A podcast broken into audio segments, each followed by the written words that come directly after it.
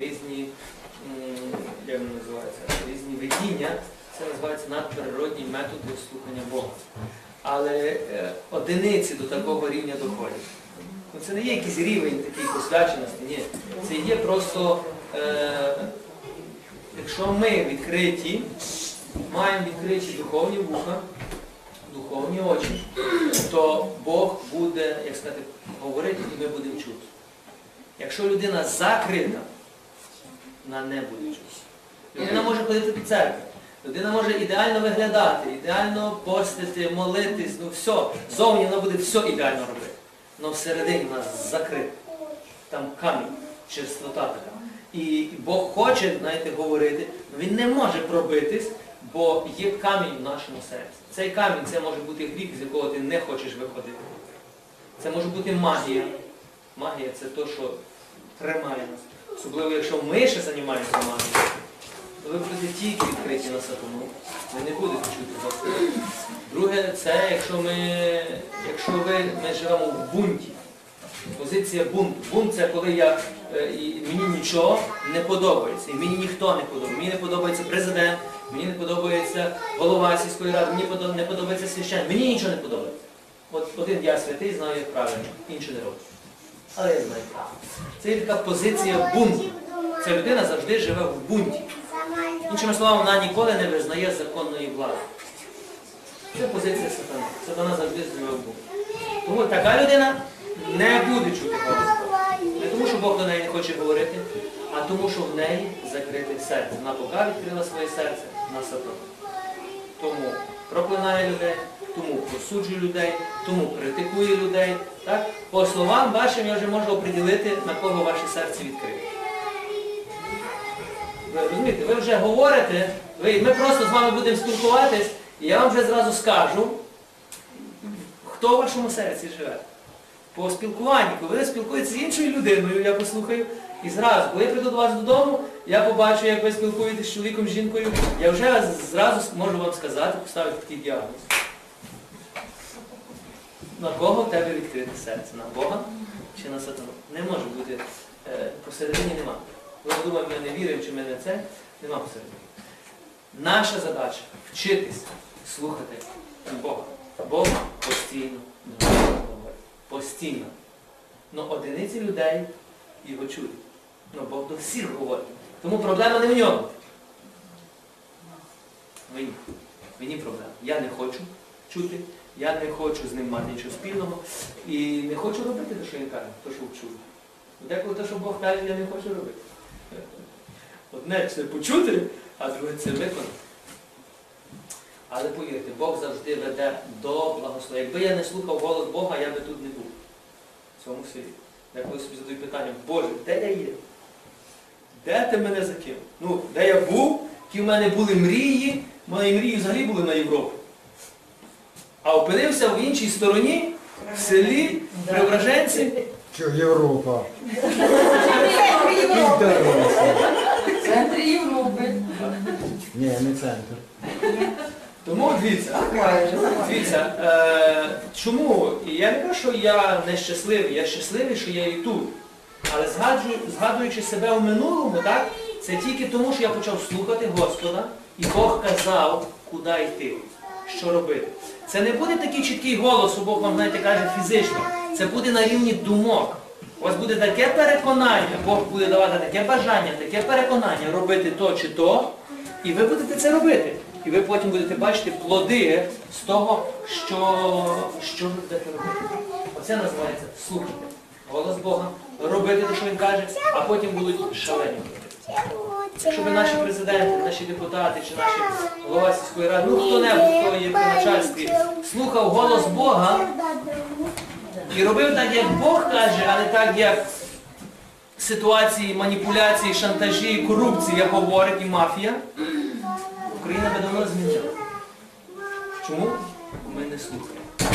Якщо кожен священник, кожен єпископ чи кожен, хто очолює церкву, слухав голос Бога і робив так, як Він каже, а не так, як я хочу, вся Україна би давно покаялась і славила Господа. Ми маємо навчитися з вами слухати голос Бога. І ми будемо його чути. Амінь. Амінь. Ми для того і збираємося. І коли ви побачите, коли ви почнемо підкоряти своє життя Богу, ви побачите, як ваше життя і життя вашої сім'ї, життя вашої родини, воно буде кардинально мінятися. Кардинально. Чим швидше ви відкриєтесь на голос Бога, тим швидше ваше життя і ваше е, життя вашої сім'ї поміняється. Прийде мир, прийде радість, прийде благословення, це саме важливо. А потім прийде і все решта, що Бог говорить. Потім і ви підете туди, де Бог скаже. І будете міняти тисячі і мільйон е, життя інших людей. Тому ви тут, тому Бог тут, Бог завжди тут. Ви маєте запам'ятати одне. Бог завжди з вами. Завжди. Як? Що? Бог? Бог завжди присутній, тільки ми відсутні деколи з ним. Куди ви- ви вийдете з церкви, Бог з вами. Ви підете до Бога, додому, Він є з вами. Ви підете е, поратись в господарці, Він з вами. Ви підете на город, Він з вами. Слухайте, нема місця, де нема Бога. Но я деколи відключаюся. Бо коли я в церкві, я з ним, ну, ну що тут, свічечки, іконки, і я так, знаєте, воно входить в таку присутність Бога. А от вийду з церкви, я думаю, що я його лишив. Ні, він є з тобою, але ти вже вийшов з його присутності. Коли ми, ми приходимо до сусідки, а ти чула, що вона зробила? А ти чув, що там сталося? Як ви думаєте, Бог з вами? З вами, він це все слухає. Але ви вже не з ним. Ви це розумієте? Ви вже не з ним, але він далі з вами. Це означає, коли ми зрозуміємо, що він завжди з нами. Коли ми е, зрозуміємо це, чи ви в клубі, чи ви на дискотеці, чи ви в барі, чи ви в, в- на полі, чи ви на господарці, чи ви в церкві, Бог всюди однаковий. Тут просто ви більше можете сконцентруватися.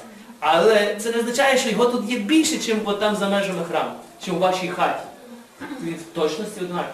Бо Бог все сильний і всюди присутній. Всюди нема такого місця ні на небі, на землі, ні під землею, де нема Бога. Коли ви це зрозумієте, то ви вдома просто станете присутність, а Бог зі мною. І ви просто почнете з ним говорити. А говорити з Богом це називається молитва. Ви почнете з ним молитися. Говорити. Бо він з вами, він живий. Просто його не бачите. Тому ви вірою говорите, бо віра це доказ небаченого. Я не бачу, але спілкуюсь. І прийде така людина розумна в цьому світі, каже, з ким ти говориш? З Богом. А де твій Бог? Як можна говорити з тим, з ким ти не бачиш? Тоді ти скажеш, ти не віруючий? Ні, я віруючий. Ні, ти не віруючий. Бо ти не віриш в Бога невидимого. А я віруючий. Чому? Бо я вірю в Бога невидимого. Він є зі мною, подивися, де він є? Він, він всюди. Він і в тобі, де в мені. Ця людина не вірить. Тому він називається невіруючий. Але деколи він може називатися православним. Або католик, або греко-католик. Ну, він табличку таку носить. В серці він не віруючий, а зверху він православний. Ви зніміть ту табличку і скажете, ти не віруючий, повіж другу табличку. Бо був би ти православний, ти б робив діла православні. Був би ти католик, ти б робив діла католик. Був би ти греко-католик, був би ти християнин, ти б робив діла Христа. То, що Слово Боже каже. А ти поки не віруючий, тому робиш діла невіруючих. Тому зніми цю табличку і повіж собі другу. Не обманюй себе і інших. Головне, щоб ми не обманювали інших. Яка табличка у вас висить? Віруючі чи не віруючі? Ваше життя показує, а не надпис. Розумієте? Ми будемо за це молитися. Добре? Щоб наша віра, наші слова, наші вчинки, наші думки і наше життя співпадали. Коли ми про щось говоримо, коли я вам про щось говорю, то я мушу тим жити. Якщо я говорю, але не живу, в мене табличка написана священник, а всередині е, написано гріх побілений. Фарисей. Тому зверху, якби так здер, знаєте, Ісус би прийшов здер, там би писало Фарисей, вже пророк. Від його Богом не слухав. Тому деколи треба буде стати правді перед собою, хто я насправді. І ким я хочу бути. І туди йти. Добре? Тому ми збираємося тут, щоб Господь, але без Божої благодаті ми не будемо мати сили жити. Амінь. Амінь. Між нами. Коли ви цілуєте Слово, то ви, можна сказати, самого Ісуса, який є в цьому Слові. Розумієте? Ви не цілуєте книжку, обгортку. Бо багато людей можуть співати просто книгу. Але щоб ви мали правильне розуміння, це не є просто книга, книжка, одна із книг.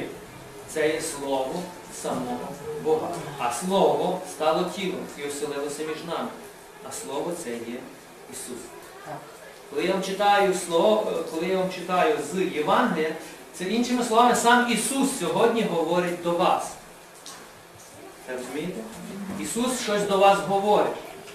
І тепер ми або відповідаємо на це слово, що Ісус нам говорить, або просто сюди зайшло, сюди вийшло. Там священник почитав. Ну, та він мусить читати. Він почитав, я послухав і пішов додому. Така людина з чим прийшла, з тим і пішла. Іншими словами, її життя не зміниться. Коли ви приходите конкретно сюди прославити Бога, друге, почути Бога, третє, прийняти Його в тілі і крові, причастя. То з чим прийшов, то лишаєш тут, а підеш зовсім інакше. Прийшов з хворобою, з проблемами, з депресією, лишаєш тут, підеш зцілений, звільнений і наповнений радістю. Ви це розумієте? Тому Бог, іншими словами, на кожній літургії Бог лікує нас. Як душевно, так і тілесно. Але так бувають е- клієнти, ну, пацієнти, які не дуже хочуть лікуватися. Тому який би гарний лікар не був, якщо він той пацієнт нічого не хоче робити, що лікар йому каже, то оця, як сказати, професійність лікаря не відоб'ється на нього. Він помре. Бо він не хоче нічого робити з того, що лікар каже. Це розумієте? Також і так само і тут. Господь до нас промовляє постійно. А якщо ви приймаєте рішення слухати, то ці слова будуть вас лікувати. І ви, і ваше життя, ваша сім'я буде мінятися. Якщо людина приймає рішення не чути це слово, ну, вона фізично чує, але каже, Ісус має вуха, але не чує. Мають очі, але не бачать. Що це означає? Це означає, що всі чують. Я коли зберу зараз ціле село, я всім прочитаю. Ну, в кого відкриті духовні вуха, він зрозуміє, про що йдеться. А інші просто вчують, що я щось читав. До чого це? Що це має до мене? А це хто, Бог знає, хто там написав, що людина написала. Що ми маємо слухати, те, що люди пишуть. Вони мають вуха, але не чують, мають очі, але не бачать. Каже Ісус, но вам дано знати. Тайну Царства Небесного. Це означає, коли ми, я буду читати, Дух Святий сам буде вам вже відкривати, що це слово має сьогодні до тебе особисто. Не до твого сусіда, не до твого чоловіка, чи до твоєї жінки, чи до твоєї е, дитини, а до тебе. Бог завжди промовляє особисто до кожного. Коли я читаю цей уривок, цей уривок стосується як і мене особисто, так і тебе, і тебе, і тебе, і тебе, і тебе. Це не є так, що я читаю, він стосується тільки вас, а мене ні. Тоді я неправильно розумію Біблію. Тоді я неправильно, я не зрозумів Іван. То, що апостол Павло каже, коли ти навчаєш, але сам не навчаєшся, ти лицемір. Коли я постійно вас учу, але сам не перебуваю в навчанні, я лицемір. Чому? Бо так само ви, та- ви розумієте, як в світі є ці курси підвищення ква- кваліфікації. Для чого це є? Для того, що ви віддаєте, віддаєте, віддаєте, ви вже все видали, так? і ви мусите десь поїхати наповнюватись, бо вже не будете мати що віддавати. Так само я. Я постійно десь їжджу, чи на реколекції, чи туди, там, де ми вчора їздили на такі зустрічі християнські, так? щоб набиратись, для чого? Щоб сьогодні віддавати. Ви сьогодні набираєтесь, йдете додому, для чого? Щоб вдома віддавати. Або, а ті вдома теж набираються вже від вас і віддають. Отак воно розповсюджується Слово Боже. І якщо хтось в цьому етапі заштопорить віддавання, то подальші люди вже не получать. Не тому, що вони погані, а тому, що ти заштопорив, не даєш далі іти Слово Боже. Розумієте? Тому якщо я заштопорю Євангелія, воно не вийде з мене, ну то ви постраждаєте в цьому. Чому? Бо воно з мене не виходить. Ну, коли воно з мене виходить, з тебе виходить, так, ви, ви даєте іншим, іншим, то всі, максимум люди користають з того, що говорить Бог. Ви це розумієте? Що сьогодні Бог до нас каже? Сьогоднішня е, уривок це продовження попередніх, пам'ятаєте, ми з вами попередні притчі про виноградник, Потім, яка на- там тої неділі була? Хто пам'ятає? Весілля. Виноградник, весілля. І далі Ісус сперечається далі з тими самими фарисеями, які до нього вчепилися. Дуже розумні е, вуйки були. Мали великі бороди, великі шати. Не думали, що вони дуже розумні, але не на того попали. І тепер, коли вони приходять до Ісуса, вони знов послали знов випробовувати Його. Всі питання, які вони задають, це тільки для того, щоб Його випробувати. І кажуть, спитали його спокушаючи. Бачите? Вони знову не задають питання, бо вони хочуть вчути істину, бо вони знають, що Ісус це син Бога, значить Він знає трошки більше, ніж вони. Вони, е, знаєте, з такою позицією покори приходять, щоб щось знати. Ні. Вони приходять з позиції, я то вже знаю відповідь. Але він, він не звідки? Я йому задам таке питання, щоб він зараз опозорився. І вони завжди задавали такі питання. Ми бачимо після кінця, кінці цієї, е, цього уривка, що каже, що більше вже ніхто не, насмілив, не насмілювався. Чому?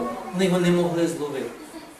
Бо Дух Святий це і Бог, а Бога не можна спокушати. Бога не можна обманути, Бога не можна опозорити. Ви це розумієте? Тому коли б Ісус діяв від себе як людина, вони б його злопали, як люди. Ну Ісус діяв, говорив все, що говорить Бог, а Бога злапати неможливо. Коли ви будете жити в істині, вас злапати неможливо ні на чому. Вас будуть брехати, осуджувати, критикувати, звинувачувати. Ви просто скажете, добре, прийди і докажи, що ті слова що твої, що правда. Коли ви живете в чистоті, ну, то, що про вас говорять, це брехня, то ви і не боїтесь. Чому? Бо вас злапати неможливо, бо ви живете чесно. Правильно? Наприклад, ви ж працюєте на роботі. Бухгалтер, який має справу з фінансами. Наприклад, я вам кажу, так? Бо це така сфера, яка е, е, найчастіше ну, у нас розповсюджена. І тепер, якщо ти є бухгалтер чесний, ти. Що, що означає чесний? Ти працюєш так, як тобі сказали, так? Ти не крадеш, ти не робиш чорну там контору, махінації, нічого, нічого, нічого. Ти живеш чесно, ти працюєш. І за це получаєш зарплату. І тут приходить інша особа, яка хоче на твоє місце. І що вона робить? Починає видумувати на тебе брехню. А ви знаєте, що там Марія Васильівна краде гроші. А всі, ми не знали. Та вона такі там махінації робить, звідси фірма, то, то, то, то, то, то. Що вона робить ця людина? Вона посилає очорнення між усіма, піднімає брехню, бучу, так, і вже всі, що вона говорить? Вона просто говорить, вона не дає ніяких доказів. А люди, що люди люблять вірити, коли про інших людей щось погане говорять. І вони не кажуть, а звідки ти знаєш, ти бачив, докажи. Ні, люди вірять зразу, що на слово. І тепер ви працюєте собі спокійно, і тут до вас вже доходять чутки, що вас зробили злодієм на роботі. Ну, ясно, що вам що? Обідно. Чому? Та бо ви знаєте, що ви чесно живете. Ви знаєте, що... І тут директор вже чує, значить директор вже теж по чуть-чуть починає прислухатися, може дійсно вона щось там не дописує. Що в такому випадку робити? В такому випадку спокійно працюєте далі. І кажете до директора, будь ласка, збираєте все начальство і кажете, зробіть, будь ласка, ревізію. Так? Якщо ви кажете, що я краду, будь ласка, от всі документи, бухгалтерія, я вам це, робіть ревізію. Зробіть. І докажіть, де я вправ. І ви спокійно йдете на це, правильно? Ви кличете всіх фахових, закличте іншу фірму, нехай вас там, як це правильно називається в бухгалтерії, зробити повний е, аудит, так? І ви цього не боїтесь. Чому ви не боїтесь? Бо ви знаєте, що ви чесні. Правильно? І коли роблять ревізію, аудит і кажуть, слухайте, копійка до копійки сходиться. Ви спокійно собі працюєте далі. Тоді директор що каже? Його, цю людину зробити генеральним бухгалтером. А тих всіх, що брехали, сюди до мене. Він вам нема чим зайнятися? А тепер дивіться, ваша позиція. Не треба оправдовуватись, не треба бігати комусь щось доказувати, це брехня. Якщо ти чесно працюєш, Господь за тебе стоїть. Ви це розумієте? То саме, що робили з Ісусом. Ісуса завжди хотіли обрехати, обкрутити і злапати на чомусь. Він спокійно завжди відповідав. Бо він знав, що все, що говорить, це брехня. Що він біса має, казали. Що він виганяє бісів, бо біса має. Так? Отець Роман гіпнозом стіляє, не дивіться йому в очі. Так? Казали? О. Багато ще казали в тому селі. І слухайте, я не бігаю перед кожним і не виправдовую. Слухайте, та знаєте, це Святий Дух, та то, та ви неправильно зрозуміли. Слухайте, ми не на тому рівні, щоб бігати і виправдовуватися. Якщо вони хочуть знати, мене ще ні один не запитав.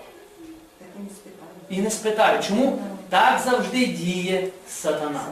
Сатана ніколи не прийде в твої очі і скаже, скажи, будь ласка, як ти робиш то чи то? Що він робить? Він спочатку очорнює, піднімає бучу, бреше. Для чого? А люди вірять. Бо люди хочуть вірити в брехню. Бо каже Ісус, ви від цього світу і слухаєте тих людей, які живуть в цьому світі. Що? Брехня, очорнення, пльотки.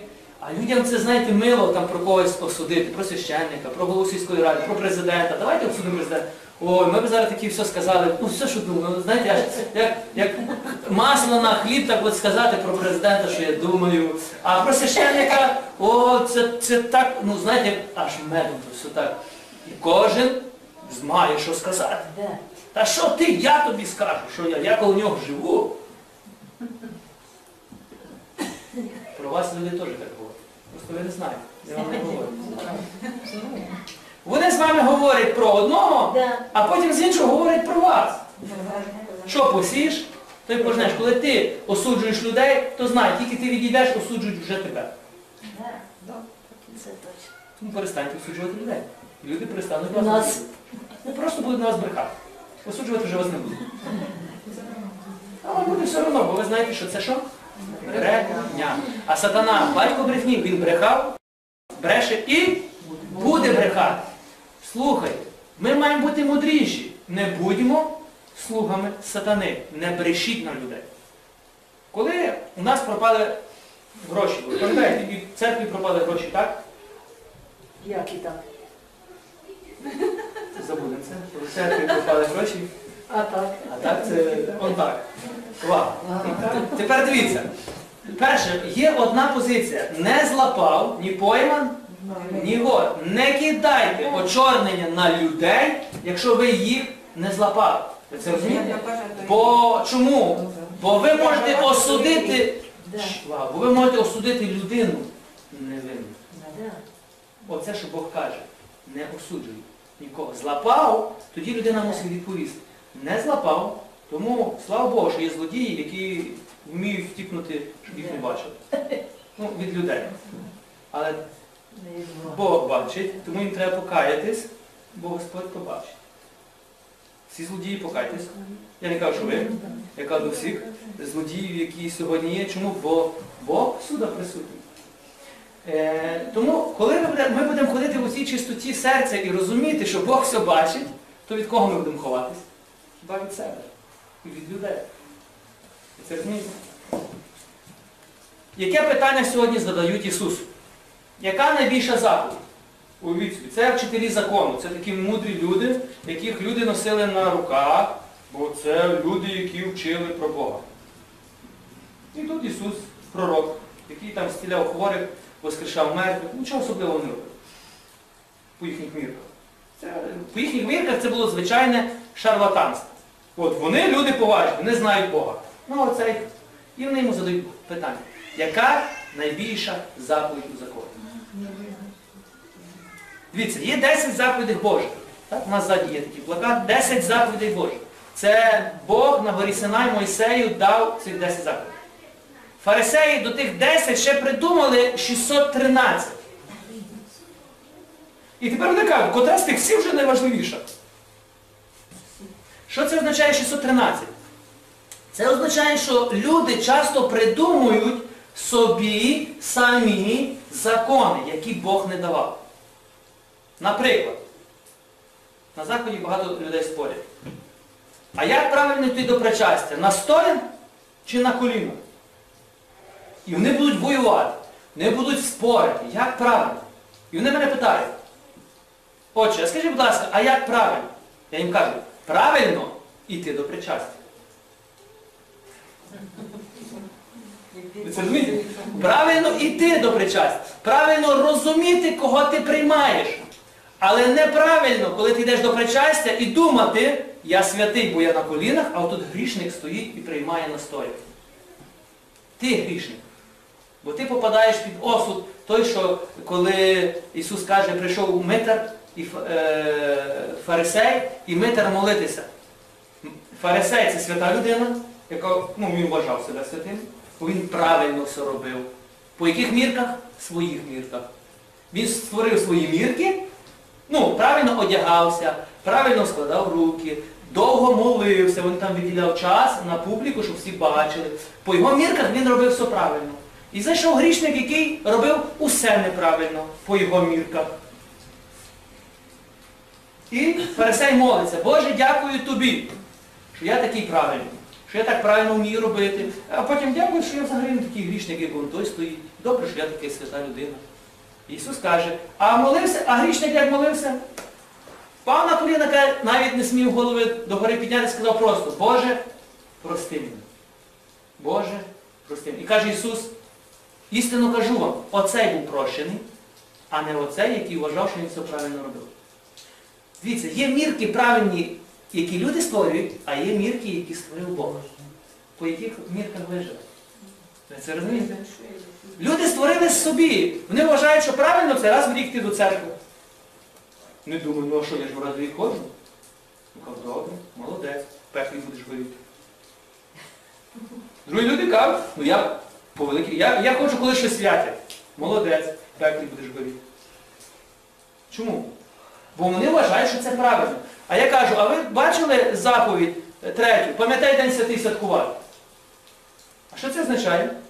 Що кожна неділя це день Господній. Правильно?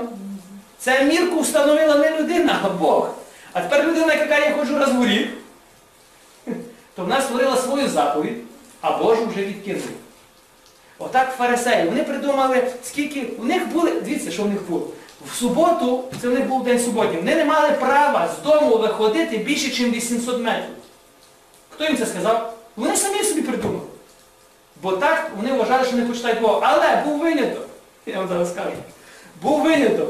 Вони брали стіл, крісла, вони виходили на 800 метрів, ставили стіл крісла, посидили 5 хвилин і можна від цього стола знов іти 800 метрів. Ви розумієте?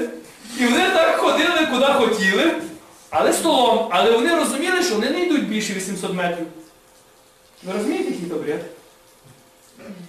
Але хто це їм сказав? Вони собі самі це придумали. Тому Господь каже, каже, ви, Ісус каже до них, та ви вже своїми людськими традиціями скасували Божу заповідь. Що ви попридумували вже скільки свого людського, що вже й забули, що Бог вам сказав. Бо спочатку вони ніби відштовхувалися від цього. А потім наскільки вже наросло, що ми вже і не бачимо там Бога. Так і в нашому християнстві. Ми можемо святити і це, і це, і це, і це, і це, і це, і це, і це, і це, і то, і то, і то, і, а там Ісуса вже нема. Там є яблука, там є ковбаса, там є яйця, там свічки, там верба, вино, горілку. Так? Але Ісуса там вже нема. Розумієте? Ми йдемо в якийсь супермаркет, щоб нам полили водою, тоді в пожарну. Знаєш, трансбоя вам полиють. Ну, чого ви йдете до церкви? Не йдуть святити, то йдіть в пожарну. Вони вам з трансбоя так полиють вже. Ну, ви точно будете знати, що все буде. Але розумієте, оце ми створили, ми загубили вже самого Бога. Люди вже не йдуть до зустрічі з Богом. Люди йдуть, щоб вони щось хочуть полушити. Отець священник має покропити йому. Він має то, він має то, він має то. А ти що маєш? Я нічого не маю. Я просто йду, щоб мені дали. Це людська традиція. Якщо Бог живий, і ви приходите сьогодні до нього, то Бог вас і зцілить, і посвятить вам, і звільнить вас, і благословить вас. Ви розумієте? Питання, що ти шукаєш? Як ти шукаєш тільки цукерку, а не, наприклад, якщо дитина до вас приходить і каже, мамо, дай цукерку. І потім з часом вона хіба цукерки. І ви думаєте, ну слухайте, ваша дитина вас хіба любить тільки тому, що ви даєте цукерку. Не даєте цукерку, ваша дитина вже не любить. Так? Ви тоді кажете, це щось, щось неправильно. Ви би хотіли, щоб ваша дитина приходила до вас, тільки, любила вас тільки тому, що ви її мама. А ви автоматично їй дасте цукерку. Чому? Тому ви її любите. Ну коли дитина вас любить тільки тому, що ви даєте їй цукерку, то ваші відносини, які будуть холодні. Ваша ця любов не буде приносити радість. Ви це розумієте? От так само і по відношенню до Бога. Коли людина підходить до Бога, Боже, дай мені тільки оце, оце, оце, вона хоче що? Цукерку. Бог дасть, бо любить її. Але Бог хоче, щоб дитина приходила до нього. Чому? Бо любить його. До нього, як до особистості. А коли ви приходите до нього як до особистості, то автоматично Бог дасть, і Бог скаже, сідай мені на коліна, я тебе обнімлю, я тебе стілю. А хочеш цукерку? Так, хочу. Чому він вам дасть? Бо він вас любить. Чому ви дасте дитині? Бо вона вас любить, але відносини зовсім інші. Ви розумієте? Дитина приходить до вас, бо вас любить, бо її мама, вона вас обнімає, тішиться, каже, мамо, дякую, що ти є. Так? І ви з любові до дитини хочете все віддати. Правильно? Коли дитина просто дзвонить до вас. Мамо, вийшли гроші. Наш тобі гроші? Треба гроші. Мене народила, мусиш мені мене утримувати. Є такі діти, які кажуть, наш ти мене народжувала? А тепер народила, мусиш мені давати. Скажіть такій дитині. Іди сюди. Я тебе народила, бо тебе люблю. Так? А я тобі нічого не мушу. Вон двері. Поки не навчишся любити і дякувати за те, що маєш, можеш не приходити. Ви це розумієте? Або наоборот, батьки будуть маніпулювати дітьми. Ти мій син і ти мусиш. Ти моя дочка і ти мусиш. Якщо вони дорослі, вони нічого вже не мусять. Ви не народили дітей для себе. Ви народили дітей для нього. Тому ви народили і буде час, коли вам треба їх відпустити. Це, означає, нам треба навчитись виховувати дітей відповідальними, щоб вони потім вас не вимагали, що ти мусиш, мусиш, мусиш. Це безвідповідальність. Вони не можуть собі дати раду в цьому житті. Але чому? Бо ти постійно їм давав і не заставляв ніякої роботи, не вчили ми відповідальності. Або наоборот буде, що діти будуть вас, е, ви, ви їх звинувачуєте. Ти мусиш. Це і маніпуляція, і шантаж. Знаєте, ми нічого не мусимо. І ви нікому нічого не мусите. Вони задають питання, яка найбільша заповідь? І що Ісус каже? Перше. Люби Бога свого. Всім серцем своїм, всією душою своєю, всіма думками своїми, всіма силою своєю. Далі що каже Ісус? А друга. Ви ближні. Люби ближнього свого, як себе. самого. І каже Ісус, це дві найбільші заповіді. І в них закритий весь закон. Оцих 10 заповідей, вони є у цих двох заповідях. В чому? В любові до Бога і в любові до ближнього. І щоб ви зрозуміли, а тепер, а дивіться, що фарисеї зробили? Вони зробили 613 приписів, але забули про саме головне. Про що? Про любов. Про любов до Бога, про любов до ближнього. Сьогодні так багато християн, які дуже гарно себе, ми такі, ми такі, ми такі, ми такі, ми такі. Слава Богу, я радий за вас. Но докажіть, що ви християни. А як можна доказати? Люби Бога, люби ближнього. Якщо ти православний, наприклад, так? а я католик, наприклад, бо греко-католики ви знаєте, що це православний. Але якщо ви, ти християнин і я християнин, то що нас має об'єднувати? Любов один до одного. Любов до нашого Бога і любов до один до одного. Так, ми, наприклад, бо Римо-католицька церква, наприклад, взяти православців, мають різні традиції. Дорогі але це традиція, це вірив, вияв віри. Ну коли вияв віри перекреслює основне, тоді ми попали під людську традицію і загубили саме головне. Загубили Ісуса. Ви це розумієте? Коли ви мали питати не з якої ти конфесії, ви б мали питати, ти християнин? Так, обнімайте його зразу. Чому? Бо він брат і сестра в одному, у нас один Бог. Любі християни, у нас один Бог, Бог Отець. І ви його любите Бога, тому любите і його дітей. Неважливо, які вони футболки носять. Чому ми це робимо? Що спонукає вас це робити? Любов. Любов до чого? До своєї дитини. Дивіться, ви готові піти на жертву, щоб ваша дитина не мучилась. Тепер Бог зробив в точності то саме, тільки за всіх людей. Бог бачив, як мучаться його діти. Тому він сам, то дивіться, Бог узяв то на себе, що ви хочете взяти в дитини, але не можете. Ви би хотіли взяти цю хворобу, але ви не можете її взяти, дитина мучиться. А Бог хотів і зробив. Тому Він забрав на себе то, що нас мучило. Це гріх, хвороби, прокляття і біси. Він забрав на себе. І тому він каже, оце і є любов. Що, що спонукало Бога це зробити? Ну, давайте дамо оприділення слову любов. Що таке любов? Це жертва. Це то, що ти віддаєш найцінніше. Це то, що ти віддаєш найдорогоцінніше.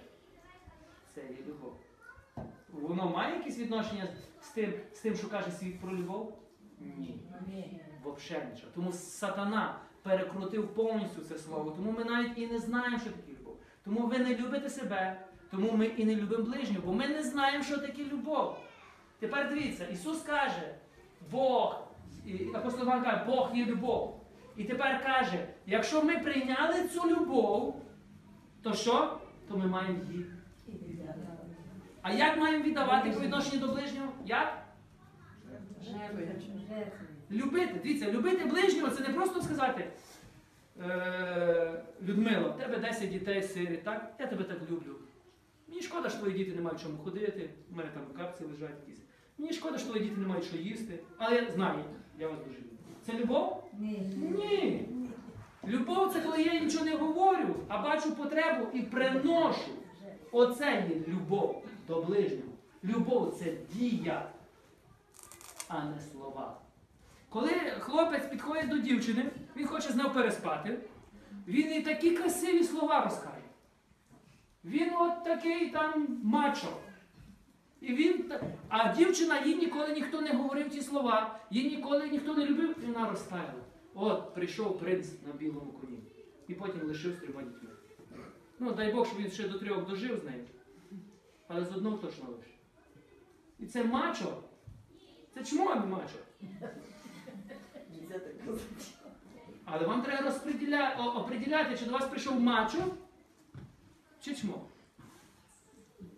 Але коли ваші діти будуть знати оприділення любові, особливо дівчата, то коли хлопці до них будуть приходити, вони будуть мати оприділення, чи він хоче будувати серйозні відносини, чи він хоче використати. А коли дівчина, особливо дівчинка, вона не отримала любові від тата. Тато це той, хто формує бачення правильної любові у дівчат. Нема тата, то діти не будуть знати, що таке любов. І якщо ви замітите, такі дівчата швидко виходять, особливо якщо сиріт взяти. Дівчата, вони швидко виходять заміж. А як виходять заміж, бо залетіла там та. Чому? Вони не знають, що таке любов. І перший, хто прийшов, сказав, я тебе люблю. Дівчин, бо дівчин, дівчина любить, е, жінка любить вухами. Хлопець це знає. Ну він все скаже. Що? Тому дивіться, нам треба знати, що таке оприділення любові. Щоб ви не страждали, наші діти не страждали, так? щоб нас не використовували, наших дітей не використовували. І щоб цей світ нас не нам треба знати, що таке любов. Любов це жертва. Любов це Божий син, який помер на Христі. Це є любов. Тепер каже Ісус, ти прийняв цю любов? А знаєте, як оприділити, чи ти прийняв цю любов? Чи ти віддаєш? До ближнього свого. Якщо ви віддаєте цю любов до ближнього, значить це результат, що ви прийняли. А тепер апост, е, Іван каже: в любові нема страху. Що таке страх? Каже апостол Іван, страх має в собі кару. Коли людина боїться, ви боялись колись щось серйозне? Страх, ну тут о, все, нервова система, у вас так воно воно вас зжимає, желудок зжимається, так? Ви повністю, ви зразу думаєте, де туалет. Я коли стояв на Майдані, я, моя дружина, взяв дружину раз на Майдан. І от був зі мною один священник і його жінка. Ну, і він теж раз взяв жінку на майдан. І було все спокійно, і був час, коли ми йшли молитися. І тут зразу тривога. Беркут приїхав, 30 автобусів Беркуту. Моя жінка зразу, та жінка, все. Вона зразу, де туалет? Моя жінка теж де туалет. Вони вже дзвонили додому, прощалися з життям. Вони вже дзвонили, щоб батьки там попіклувалися про їхніх дітей, бо вони вже все, вони вже себе поховали. Це страх. Страх. Страх. Дуже гарно той священник сказав до тої жінки, каже, послухай, заки той Беркут прийде до тебе, то ти вже помреш від страху.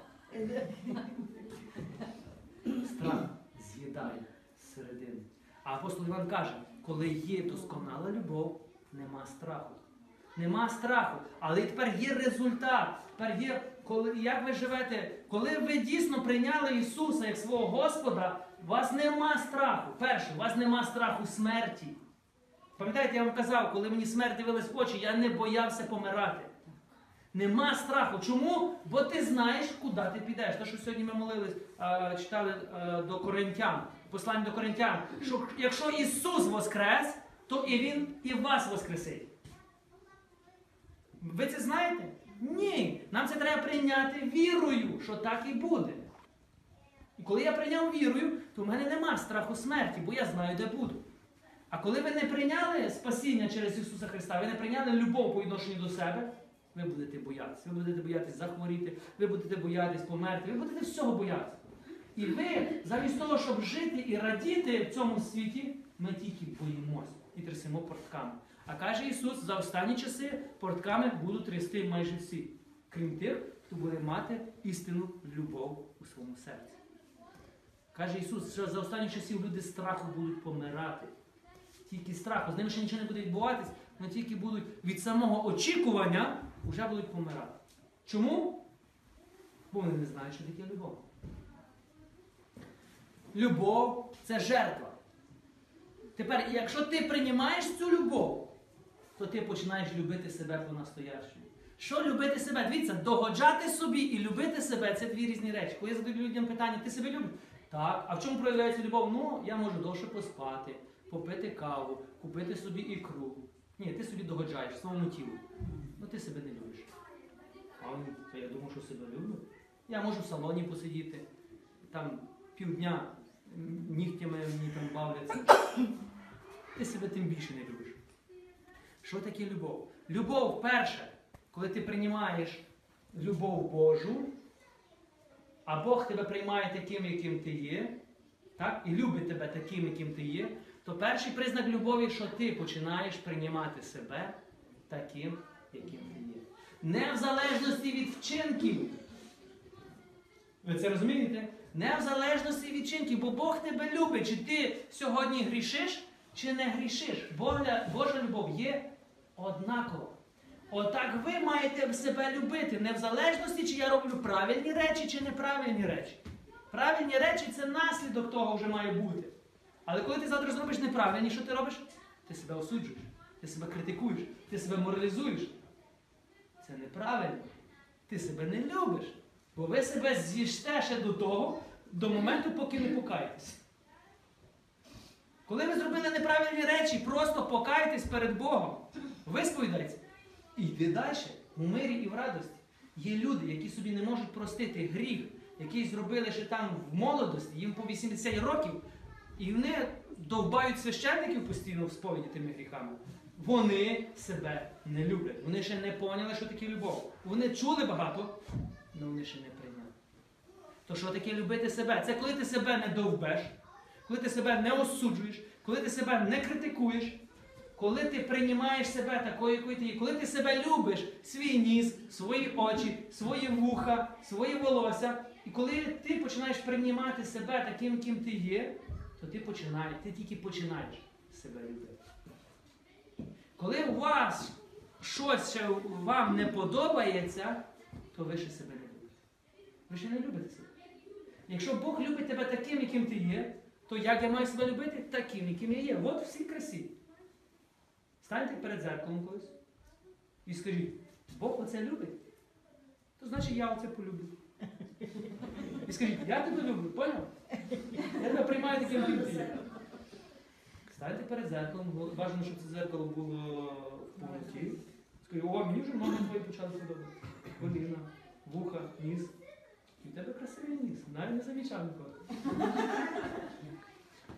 Коли ви почнете, дивіться, це дуже важливо, коли ви почнете приймати себе такими, якими ви є, то що каже Ісус? Ви почнете інших приймати такими, якими вони є. Оце є любов до ближнього. Любов до ближнього це не просто я тебе люблю, але осуджую, критикую і очорняю тебе. Любов до ближнього це перше. Ти приймаєш його таким, яким ти є, який ця людина є. І друга, а любов це жертва, пам'ятаєте? Да. То що робите? Ви допомагаєте, робите, ви жертвуєте чимось. Оце є любов. Коли хлопець і дівчина стоять і хочуть в ЗАГСі чи перед, перед священником взяти шлюб, то перше, що священник має їх запитати, чи ти, він питає, чи ти любиш? Що вони кажуть, так! То друге питання він би мав задати їм, а що таке любов? А тут я її люблю, бо в неї гарна фігура. Я її люблю, бо її тато бізнесмен. А вона скаже, а я його люблю, бо він крутий хлопець на машині приїжджає. Або я вже вагітна на 9 місяці, тому я люблю. Тоді священник сказав би, вибачте, ви, е, ви помилились адресом, я вам не дам шлюб. Чому? Бо це є безвідповідальні люди. Через рік вони вже прийдуть, будуть просити розвід. Через рік, я вже гарантую. Тому на 60%. Тому в такому випадку я, як священик, маю пояснити, що таке любов. Одного разу, вам за... скажу просто, це був живий приклад. До священника прийшла пара. Знаєте, що у нашій церкві, наприклад, є перешлюбні науки. Коли молоді люди хочуть взяти шлюб, є перешлюбні науки. І там би мали, мало би розповідатись, що таке любов. І одного разу е, хлопець, але знаєте, завжди воно так є, що жін- дівчина вже на третьому місяці вагітності. Свині зарізані, вже все зарізане. Ну, по-любому шлюб мусить бути, весілля по-любому мусить бути. І вони туди йдуть, як, як сказати вам, ну, такий, знаєте, як галочка, я мушу туди піти. Ніби це останній шанс для них, але насправді це вже добре, йдемо далі. І вони приходять до священника. Ну і хлопець зайнятий, він там готує, там музику заказує, все. Він не має часу ходити ну, там священником говорити. Він такий був християнин, знаєте, раз в рік ходив до церкви. Ну а дівчина, наприклад, ходила кожної неділі. Вона хотіла, щоб це було по-людськи, по-божому, так як всі. Сукенка, шлюб, білі голуби, лімузини. Ну, ну і прийшли до церкви. Ну і коротше приходить та молода пара. Ну і цей хлопець каже, батюшка, давайте пошвидше, бо я це все знаю, я то, то, я не маю часу. коротше». Він каже, священник стоїть, думає, добре. Можна задати, я вам задам тільки одне питання. Він каже, добре. І він задає питання. Після весілля, на другий день, твоя жінка попадає в автокатастрофу і до кінця життя вона каліка. Чи ти будеш за нею ходити до кінця життя? Він став. Вона на нього дивиться, а він нічого не може сказати. Священник повернувся. Дякую, що прийшли. Що? І дівчина зрозуміла, що він не готовий на такі жертви. А це означає, він не знає, що таке священник мав мудрість. Він задав правильне питання, правильний час. Бо такі питання треба задавати молоді. Любов це не жити на віру. Так, я тебе люблю, давай поживемо там три місяці, чи ми підходимо один одному. Це тваринна любов. Навіть тварини так не роблять. Любов це не використати один одного. Слухайте, що таке любов? Це коли чоловік, хлопець, бере відповідальність за дівчину, і він каже, що я віддаю своє життя повністю тобі. А дівчина що робить у відповідальні е, то саме. Я віддаю своє життя так, служінню і відповідальність тобі. Це означає, що я буду піклуватись про тебе, а я буду піклуватись про тебе. Я буду від так, жертва. Коли в молодих людей є це розуміння, вони готові жити до смерті один за одним. Слухайте, в подружжі будуть випробовування. Є в подружжі? Будуть. В подружжі будуть кризи, в подружжі будуть різні виклики. І якщо вони приходять з тваринним розумінням любові, перед першим випробуванням вони вже валізи і до побачення. Перед першим випробовуванням, коли треба вночі встати і побавити дитину, бо жінка вже змучена. А йому завтра на роботу. Він каже, твої діти ти бав. Чому? Бо він не женився з нею, щоб діти бавити. Він женився з нею, щоб йому було добре. А зараз йому не добре. Тому він вже шукає іншу, з якою буде добре. Це тваринна любов. Навіть не, ну, знову, це не є тваринна любов. Тварини навіть так не поводяться. Християнські подружжя, дорогі брати, це коли молоді люди люблять Бога всім серцем. Справжню любов, це прийняли цю жертву Ісуса Христа, люблять себе всім серцем і люблять тепер, якщо я беру відповідальність когось, я люблю цю людину всім серцем. Люблю це означає жертвою, часом, фінансами, всім. Християн, християнство це не егоїзм собі. Християнство це віддаю тобі. Амінь. От Ісус і відповів вам, що таке любов. Любити Бога, любити себе і любити ближнього. Але любити це не просто на словах. Це робити. А тепер задамо питання. Ви любите Бога? А це тільки слово. Ви мені сказали тільки слово, ви любите. А в чому має виявитись любов? Каже Ісус, якщо ви мене любите, то все, що я вам заповідав, ви будете виконувати. І тепер дивіться, дуже класно, коли ви задаєте людям питання, ти любиш Бога? Так. Але це тільки слова. Ісус каже чітко: якщо ви виконуєте все, що я вам казав, коли ти виконуєш, то ти доказуєш, що що? Що мене любиш. А коли не виконуєш, то що? Не люблю. Але ти можеш говорити, що любиш, але не виконуєш. То ти любиш і не любиш. Бачиш? Вже тільки таке оприділення ми вже знаємо. По відношенню так само до людини. Коли я кажу до дружини, я тебе люблю, не, не, помагаю, не мию посуду, не встаю до дітей, то я її люблю чи ні? Ні. Насправді ні. Це розумієте? Це навіть не є словесна любов, це є просто самообман, це брехня. Я просто говорю те, що хоче інша людина почути. Але каже Бог, ти не говори, ти роби. Амінь. І коли ти робиш, люди бачать, чи ти любиш, чи ти не любиш. Що я вам бажаю? І також собі це любити Бога. А ви вже знаєте, що любити Бога це робити те, що сказав Бог. Тому Ісус каже до одних християн, каже, буде час, коли люди прийдуть, і Він каже до них, чому ви до мене кажете, Господи, Господи, але нічого не виконуєте з того, що я вам говорю. Що з того, що ви мене називаєте Богом? Але каже, ви не робите нічого з того, що я вам говорю робити. А більшість християн в такій позиції ходять. Моляться, постять, все там. Святі люди. Але Ісус задає питання: що ти робиш? А що Ісус сказав робити? Проповідувати, стіляти хворих, виганяти бісів, мертвих воскрешати, прощати, любити ворогів. Що Ісус сказав? Е, не брехати, не осуджувати. Коли ви це робите, ви любите Бога. Коли ви це не робите, ви не любите Бога. Як коли ви не любите Бога, то ви не любите себе. Коли ви не любите себе, ви не любите ближнього. Бачите, це як замкнуте коло. Ми або в колі в Божім правильному йдемо напрямку, або в протилежному. Але будемо говорити, що ми йдемо правильно. Тому дивіться, то, що люди вам говорять, це ще не означає, що воно так є. Тому апостол Павло казав: е, дивіться на кінець їхньої віри. Кінець їхньої віри. Це означає, коли людина прожила і померла за щось, тоді наслідуйте його. Не просто на слова, що він говорив, а на конкретне наслідування. Також і ви, ви не дивіться на мої слова, бо я говорити можу красиво. Ви дивіться, чи я живу так, як я говорю. Ви це розумієте? І коли я живу, тоді я маю право сказати, як апостол Павло казав, наслідуйте мене. В чому?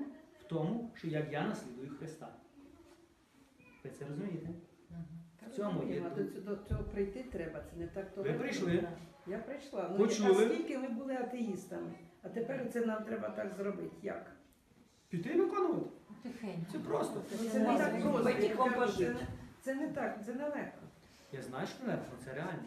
Ну, реально. Я не кажу, що це буде сьогодні, завтра, післязавтра. Після, після, післязавтра вже буде. Ну. Це починається з вашого рішення. Питання, чи ви хочете так любити? Ну, добре, давайте я вам скажу одне. Ви не зможете любити, поки ви не приймете любов Божу. Ми маємо почати з цього.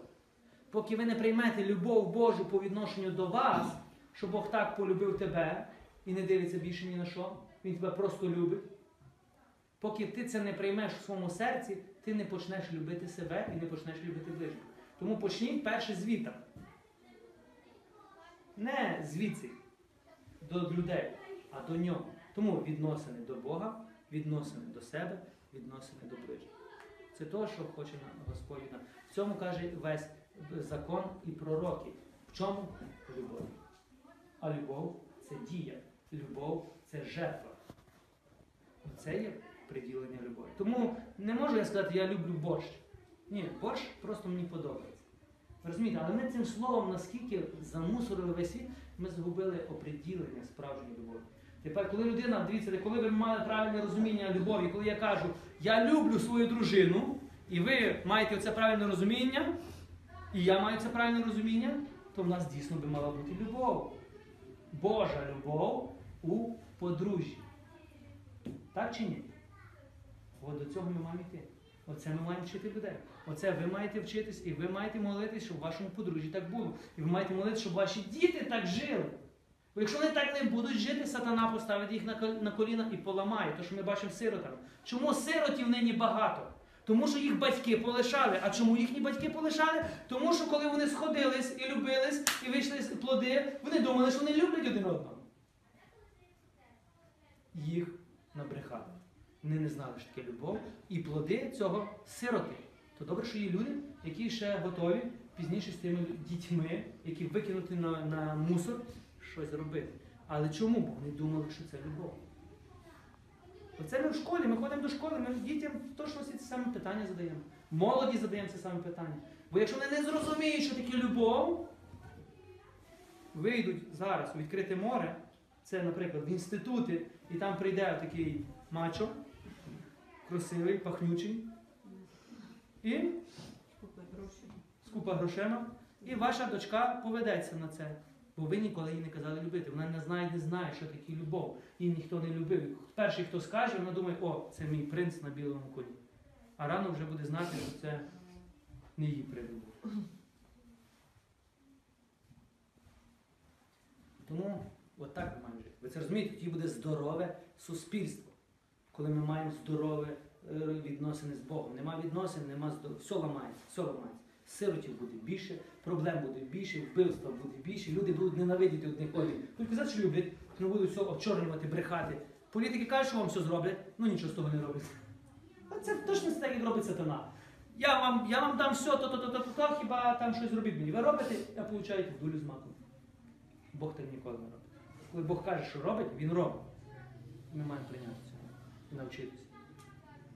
Ну, перше, ми мусимо бути цим каналом любові. Ви спочатку мусите побачити в мені. Потім інші люди мусять побачити у вас. Потім інші люди мусять побачити в тих людях. Воно так передається. Якщо люди, якщо ви не бачите в мені, то, що я говорю, це просто слова, слова і більш нічого. Коли люди, ви говорите, люди запрошуєте в церкву. Так? Але люди у вас не бачать змін, слова, слова і більш нічого. Ви це розумієте? Коли ми ходимо до церкви, але далі крадемо, очорнюємо, брешемо, пліткуємо, це просто слова ваші. Ви багато говорите вже, але ви ще нічого з того всього не впровадили в життя. Ну коли ви вже принаймні взяли одне, я прийняв рішення не красти. Потім ви вже це перемогли. Друге, я прийняв рішення не, там, ну, не матюкати, не пити, не курити. І по кроках. І з часом ви побачите, що ви вже перемогли все. Амінь? Амінь. Ми будемо молити, щоб, щоб любити. Добре? Бо від цього залежить, ви розумієте, від цього залежить життя майбутніх поколінь.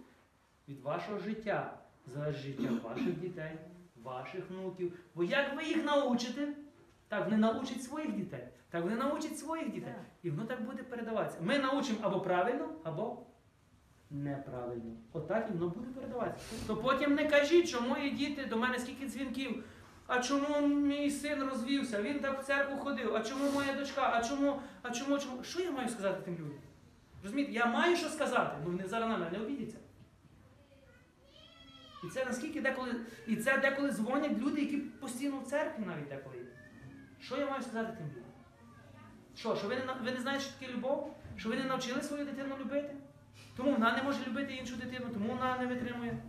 Я не можу це сказати, бо що бо, бо як лупну зараз і то, вона і так вже вгору ходить. Але істина є істина, правда є правда, тому нам треба щось зміняти. Тому ми ходимо до школи, щоб щось зміняти. Починати. Оце, що про любов говорити треба в школі, дітям. Амінь. Бо коли вони вже дорослі, вже пізно, вони вже все перепробують. З садочка треба починати. Садочка. Хто йде в садочок?